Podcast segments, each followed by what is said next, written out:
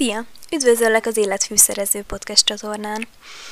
Ebben az epizódban az önismeret témakörét fogjuk körüljárni, kitérünk arra, hogy miért fontos önmagunk megismerése, és hogyan tudjuk elmélyíteni az önmagunkkal való kapcsolatot.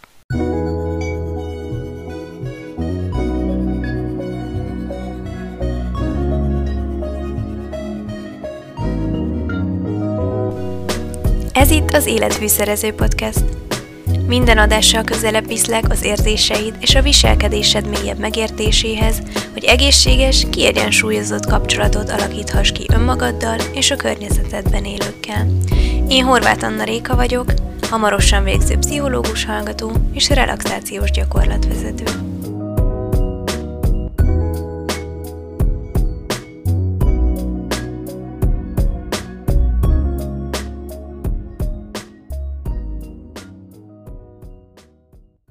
Na de mit is jelent pontosan az önismeret?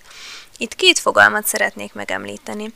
Az én képet és az én ideált. Az én kép az az embernek a saját magáról alkotott, a saját személyiségéről kialakított képe. Ez magában foglalja az összes olyan dolgot, amit saját magáról igaznak gondol. Az én kép az gyermekkorunktól kezdve folyamatosan fejlődik, és egyre összetettebbé válik. Amikor megszületünk, akkor semmiféle tudásunk nincsen önmagunkról, és nem tudjuk magunkat külön választani az elsődleges gondozónktól, aki általában az édesanyja. Viszont ahogyan érünk, egyre inkább elkezdünk különálló személyiségként tekinteni magunkra. A szülők számára ez a dackorszak idején válik nyilvánvalóvá, amikor a gyerek rájön, hogy neki is saját akarata van, és el tudja dönteni, hogy mondjuk mit szeretne felvenni, vagy, mit, mi, vagy mivel szeretne játszani. A gyermek első pár évében az én kép a szülők visszajelzései alapján formálódik. Azonban, amikor közösségbe, főleg amikor iskolába kerül, akkor ez kiszélesedik a tanítókra, és valamilyen szinten a kortársa, kortársakra is. Éppen ezért az első néhány év alatt óriási szerepe van a tanító személyiségének, és annak, hogy mit jelez vissza a gyermeknek, hiszen ezzel nagyon-nagyon erősen befolyásolja a kialakuló énképét. Éppen ezért egyáltalán nem mindegy, hogy hogyan jutalmazza a képességeit és hogyan javítja ki a hibáit, mert ezzel megalapozza, hogy mit fog gondolni később a gyermek a saját képességeiről, nem csak gyermekként, hanem felnőtt korában is. Serdülőkorra a fókusz átkerül a felnőttekről a kortársokra. Annak alapján alakul a tininek az én képe, hogy milyen visszajelzéseket kap a barátaitól és az osztálytársaitól – Ebben az életkörben erősen meghatározódik az, hogy mit gondol a szociális képességeiről és a kinézetéről. Felnőtt korban pedig ezekből a korábbi tapasztalatokból kreált énkép áll össze az ember fejében, és ezeket a tapasztalatokat fogja igaznak gondolni, bár ezeket felül tudja írni újabbakkal, de nagyon nehéz. Tehát az én kép az önmagunkról alkotott kép, amit a tapasztalataink és mások visszajelzései alapján formálódik. Az pedig, hogy az én kép mennyire vág egybe a valósággal, és a mások rólunk alkotott képével az önismeretem múlik. A másik fogalom, amit említettem, az az én ideál. Ez azokat a tulajdonságokat foglalja magába, amilyenek lenni szeretnénk, tehát ez az ideális énünk. Az, hogy az én kép mennyire van közel az én ideálhoz, az több tényezőn is múlik, de mind a túl nagy, mind a túl kicsi távolság önismereti hiányosságokra és önértékelési problémákra utalhat. Hogyha túl kicsi a távolság, magyarul, hogyha az én kép szinte teljesen egybevág az én ideállal, akkor a személy nagyon nincs tisztában a hiányosságaival, és esetleg túl is becsülheti a képességeit. Viszont, hogyha túlságosan messze helyezkedik el egymástól a kettő, és ö, nincsen mondjuk egy közös vonásuk se, akkor valószínűleg ö, negatív önértékelési problémákkal, tehát kisebb rendőrségérzéssel és hasonlóval küzd a személy, és nincsen tudatában a képességeinek, és túlbecsüli a hiányosságait. Az önismeret egy egész életen áttartó folyamat nem egy cél, ahová el kell érnünk, hiszen sosem tudjuk kijelenteni azt, hogy most már eléggé megismertük önmagunkat, vagy hogyha mégis megtesszük, akkor rettentően pökhendinek tűnünk tőle. Önmagunk megismerése folyamatosan történik, egészen a születésünktől kezdve addig, amíg meg nem halunk. Többek között azért is fontos, hogy folyamatosan törekedjünk az önismeretre, mert állandóan változásban vagyunk, ezért könnyen lehet, hogy az a dolog, ami évekkel ezelőtt igaz volt ránk, ma már nem állja meg a helyét. És ezt a változást integrálnunk kell a kialakított énképünkbe. Ezen túlmenően pedig bármikor találhatjuk magunkat új élethelyzetben, új kihívás előtt, és nagyon fontos, hogy ezeket a tapasztalatokat is be tudjuk építeni az én képünkbe. Ehhez kapcsolódóan jutott eszembe, hogy egy kedves követőm nemrégiben az alábbi levelet küldte nekem.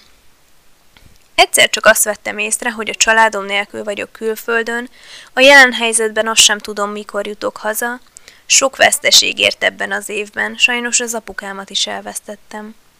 Hirtelen egyedül maradtam önmagammal, és arra jutottam, hogy gyorsan jóban kell lennünk, mert ez így nagyon nem lesz jó. Ebből a levélből is látszik, hogy hozhat olyan változásokat az élet, amik kibillentenek a megszokott egyensúlyunkból, és teljesen újra kell kalibrálnunk önmagunkat, és ehhez elengedhetetlen az, hogy tisztában legyünk saját magunkkal. És való igaz, hogy az önismeret nehéz, sok időt, sok energiát igényel, és nagyon sokszor rendkívül fájdalmas tud lenni. De biztos, hogy megszámlálhatatlan előnye mutatkozik annak, hogyha tisztában vagyunk a saját értékeinkkel. Úgyhogy nézzük is meg, hogy mik ezek az előnyök. Egyrészt az önismeret segíti az életben való boldogulást. Hogyha tisztában vagyunk az erősségeinkkel és a gyengeségeinkkel, sokkal hatékonyabban tudunk boldogulni az életben, akár a munka, akár a magánélet területén. Kisebb valószínűséggel járunk úgy, hogy pofán csap minket a valóság, mert mondjuk teljesen más gondoltunk magunkról, mint amit a tapasztalatunk alapján kénytelenek leszünk később gondolni. Másrészt tudjuk, hogy mind kell dolgozni. Azzal, hogy tisztában vagyunk a gyengeségeinkkel és a hiányosságainkkal, világosan lát, látjuk, hogy mi az, amin dolgoznunk kell magunkban. És azt is tudjuk, hogy mire tudunk támaszkodni. Tudjuk, hogy mik az erősségeink, így tudjuk, mire tudunk építeni, ha fejlődni szeretnénk, és ez szintén igaz a munka vagy a magánélet területére is. Másrészt jobban tudunk kapcsolódni önmagunkhoz. Valójában kapcsolódni csak azokhoz az emberekhez tudsz, akit jól ismersz, és ez nincs, és ez nincs másként akkor sem, hogyha önmagadról van szó. Ismerned kell a jó és a rossz tulajdonságaidat, a gyakori reakcióidat, hogy mit szeretsz és mit nem, mi motivál, mi a célod az életben, mit keresel a barátaidban, stb. stb. Csak ezeknek az ismereteknek a birtokában tudod a legjobbat nyújtani önmagadnak. Végül pedig másokhoz is jobban tudsz kapcsolódni, hogyha ismered magadat. Hiszen igazi, mély barátságot azokkal tudsz kialakítani, akikkel jól ismeritek egymást, akikkel kitárulkoztok egymás előtt. Viszont ahhoz, hogy ezt meg tud tenni, tisztában kell lenned saját magaddal. Egyébként a másokkal való kapcsolódás is jó önismereti munka tud lenni. Tegyük fel, hogy mond valamit neked az egyik barátod, amivel nagyon megbánt téged. Ilyenkor, hogy ne sérüljön a kapcsolatotok, jó, ha tisztában vagy azzal, hogy az, amit megbántottál, milyen arányban köszönhető annak, amit ő mondott, és mennyiben annak, hogy ez, tég, hogy ez a dolog téged érzékenyen érint. Vagy nézzünk meg egy másik példát, amikor nagyon bosszant téged valamelyik ismerősödnek a viselkedése. Ilyenkor, ha az önismeretre törekszel, akkor tisztában vagy azzal, hogy ez nagyobb részben szól rólad, vagy akár teljesen, mint a másik emberről. Erre vonatkozik az a bölcsmondás, hogy ha valamit nem szeretsz, rólad árulkodik, nem a tárgyról. Erre még később vissza fogunk térni. Na de nézzük meg akkor, hogy milyen módszereket tudunk alkalmazni az önismeret mélyítéséhez. Először is írhatunk naplót. Tudom, hogy mindig ezzel jövök, és néha kicsit vizet prédikálok, de bort iszom, mert elég időszakosan szoktam naplót írni, de a naplóírás bizonyítottan hatékony eszköz az önismeret fejlesztése esetében is. Azzal, hogy megfogalmazod a gondolataidat és az érzéseidet, vagy akár csak ezeknek a foszlányait, összerendezed őket, és teljes képé formálod azt a kavargó halmazt, ami a fejedben van, és így közelebb jutsz önmagad megismeréséhez. Másrészt el lehet járni önismereti csoportokba. Az önismereti csoportba járás teljesen más más érzést biztosít, mint hogyha magadban próbálod megismerni önmagadat, hiszen egy elfogadó közegben fedezheted fel saját magadat, ahol mások a csoportban való működésed és a feladatok elvégzése által teszel szert önismereti tudásra. Számtalan önismereti csoport közül lehet választani, ezért azt ajánlom, hogy a rossz tapasztalatok elkerülése érdekében alaposan néz utána annak, mielőtt jelentkezel. Figyelj arra, hogy képzett pszichológus legyen a vezető, és lehetőleg ne egy magában, hanem egy társal együtt vezesse a csoportot. Illetve sokféle módszer közül is választhatsz, mint például dráma, művészet, tánc, vagy bármilyen egyéb mozgás, kognitív, hipnózis, autogén tréning, zene, imaginatív, stb. stb. Ezért ö, érdemes végig gondolni, hogy melyikben próbálnád ki magad szívesen, és melyik áll hozzád a legközelebb. Továbbá tölthetsz ki önismereti teszteket, végezhetsz önismereti feladatokat is, viszont ezeket csak óvatosan ajánlom két dolog miatt is. Egyrészt nagyon sok olyan teszt található meg az interneten, ami nem megbízható és kérdéses, kérdéses az érvényessége, illetve sok esetben a tesztek nem tükrözik mindig jól a valóságot. Mivel önkitöltősek, ezért egyrészt szándékosan, másrészt tudattalanul is befolyásolhatók a válaszok, és adott esetben jobban tükrözik az én ideált, mint a valós én képet. Persze van létjogosultsága a teszteknek, de a szakmában önmagában sohasem használjuk őket, azok miatt, amiket az előbb elmondtam. Tehát jó móka teszteket kitölteni, és önismereti munkára késztet, mert elgondolkodsz magadon a kérdések megválaszolása közben, illetve a kiértékelés el- elolvasása után is, de nagyon fontos, hogy helyén kell tudni kezelni ezeket az eredményeket. Az is önismereti munka lehet, amikor mások visszajelzéseit feldolgozzuk. Ahogyan korábban említettem, a másokkal való kapcsolódás jó, jó önismereti munka tud lenni, hiszen a másik ember tükröt tud nekünk tartani úgy, hogy meglássuk azt a részünket, amit egyedül nem vennénk észre. Éppen ezért nagyon fontos a másoktól kapott visszajelzéseket a helyükön kezelni. És ezért nem tudok teljesen egyetérteni azzal a mostanában elterjedő nézettel, hogy minden kritikát le kell ráznunk magunkról, mert úgy, vagyok, úgy vagyunk jók, ahogy vagyunk, és a másik csak irigykedik. Természetesen úgy vagyunk jók, ahogy vagyunk, de azért nagyon fontos, hogy megtanuljunk különbséget tenni az a kritika között, ami tényleg csak szemétkedésből és kötözködésből történik, és a között, aminek van valóság alapja, és építő jellegű lehet, hogyha hajlandóak vagyunk vele foglalkozni. Én azon a véleményen vagyok, hogy a kritikát meg kell hallgatni, és végig kell gondolni, mert csak úgy tudjuk eldönteni, hogy melyik kategóriába tartozik.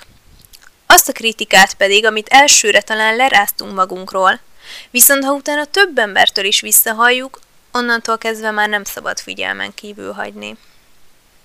Az is jó önismereti módszer lehet, hogyha végig gondoljuk, hogy mit nem szeretünk másokban. És itt újra elővenném azt, amit a másokkal való kapcsolódásnál említettem, tehát a másik oldalon kritizálóként is mélyíthetjük az önismeretünket, hogyha végig gondoljuk, hogy miért fogalmazzuk meg azt a kritikát, és miért nem tetszik az az adott dolog nekünk. És itt megint visszatérünk arra a mondásra, hogy ha valami nem tetszik neked, akkor az rólad árulkodik, nem a tárgyról. Szóval érdemes végig gondolni, hogy, hogy amikor megfogalmazunk egy kritikát, akkor miért is fogalmazzuk meg azt. És a válasz mindig saját magunkban rejlik, nem a másikban. És itt jön képbe az önreflexió. Az összes korábban elmondott módszer önreflexiót igényel.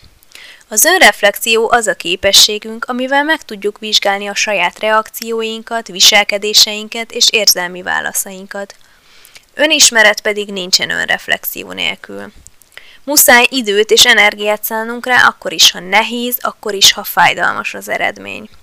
Ha ezt elcsaljuk, akkor nem, hogy nem mélyül az önismeretünk, hanem a már meglévő énképünket erősítjük csak, és ezzel becsapjuk önmagunkat. Hogyha valami heves érzelmi reakciót vált ki belőled, akkor állj meg egy pillanatra. Előveheted akár a naplódat is. És gondold végig, hogy miért reagáltál úgy. Próbálj meg minél mélyebbre ásni, és ne elégedj meg az első választal.